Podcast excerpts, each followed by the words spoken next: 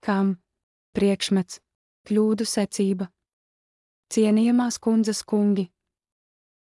Nesen es rakstu šos vārdus pirmdien, 2023. gada 13. Novembrī es sastopos ar virkni kļūdu.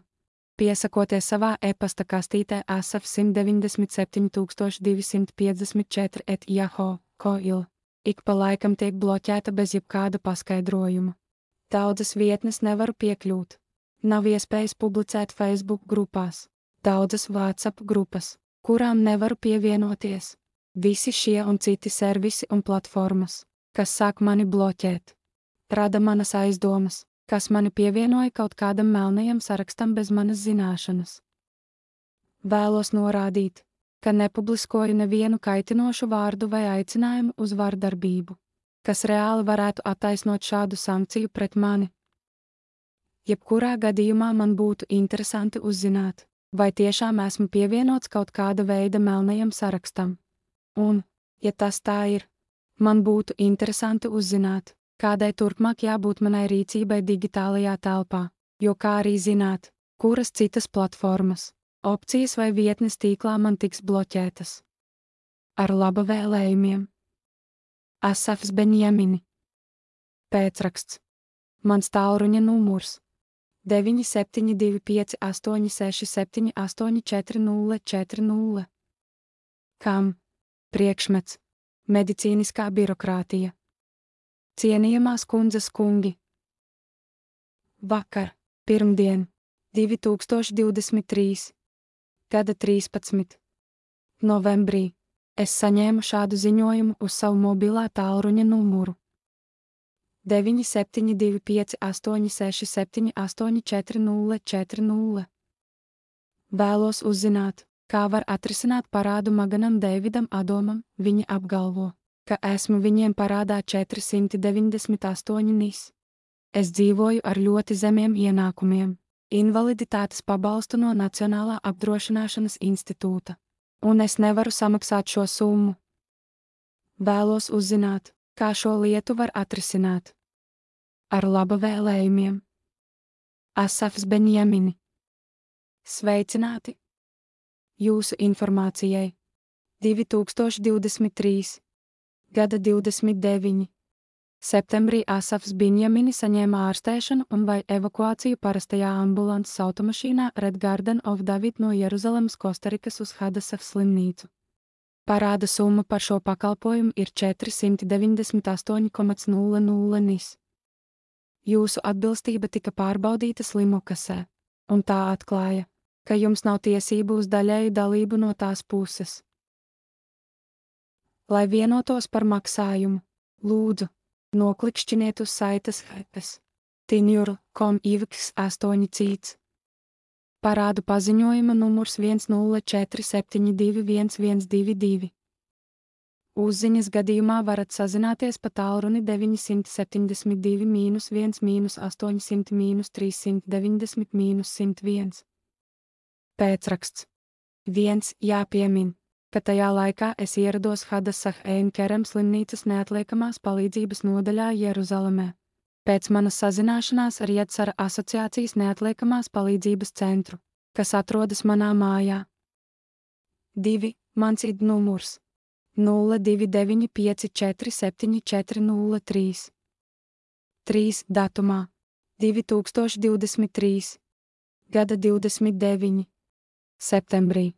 Man bija jādodas uz neatliekamās palīdzības numuru, jo man bija jādodas uz neatliekamās palīdzības numuru, jo es to izjūtu stipru sāpju dēļ, un es to darīju pēc izvēles un tad, kad vienkārši nebija cita risinājuma.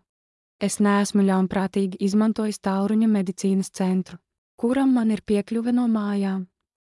4. Norādīšu, ka esmu invalīds un slims cilvēks, un bezgalīgā nodarbošanās ar šo nevajadzīgo birokrātiju sabojā manu veselību vēl vairāk. Galu galā runa ir par parādiem, ka es neesmu tas, kam tie ir jāmaksā, tāpēc nevaru saprast, kāpēc man šādas ziņas tiek sūtītas atkal un atkal. Tāpēc es uzskatu, ka ir liederīgi lūgt attiecīgajām medicīnas iestādēm Quality Health Insurance, Hadasah Einkerem Hospital Jetsara asociācija un Magen David Adom organizācija parūpēties par šo lietu nokārtošanu savā starpā, netraucējot mani atkārtot ar šādiem draudiem un ziņojumiem. Prasīga no manis kā pacienta starpnieks starp viņiem. Vienkārši apnika. 5. Ģimenes ārsts, pie kura esmu uzraudzībā. Dr. Brendons Stjuarts. Slalit Health Services, Klīnika Hatajelet. Daniela Janovska ielā 6. Jeruzaleme. Izrēla, pasta indeks 9338601. 6. Terapeitiskais ietvars, kurā esmu. Biedrība Reut, hostelis Avivit. Ha Avivit te. 6. Kirjats Menahems. Jeruzaleme. Izrēla, pasta indeks 96508. Tālruņa numuri hosteļa birojos 972 2 6432551 vai arī 972 2 642 8351. Hosteļa e-pasta adrese Avivit 6 etbaraknet il. Hosteļa sociālā darbiniece kas strādā par apkopēju manā dzīvoklī.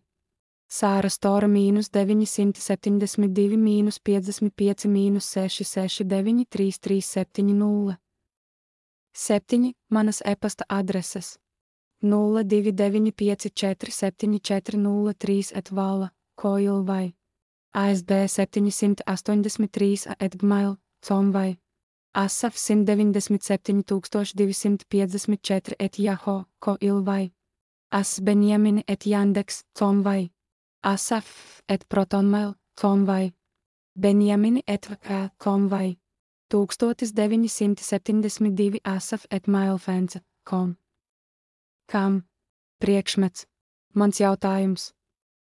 Cienījamās kundzes kungi.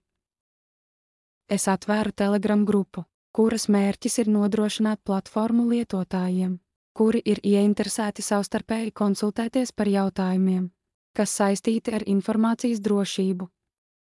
Man ir nepieciešama palīdzība savas grupas pievienošanā klīringa sistēmai, lai ļautu man saņemt maksājumus par jauniem dalībniekiem, kuri tai pievienosies.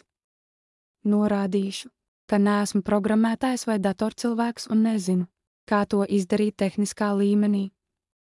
Tāpēc es vēlos jautāt, Vai varat man palīdzēt šajā jautājumā, izveidojot savienojumu ar datoru, izmantojot programmatūru, piemēram, Anidesk vai Temviever?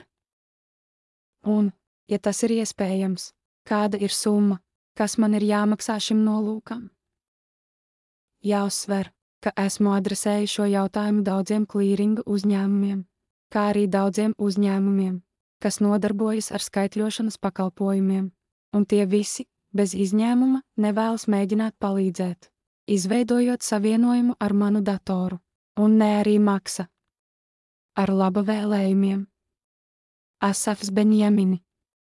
Pēcraksts. Mans tālruņa numurs 9725867844040.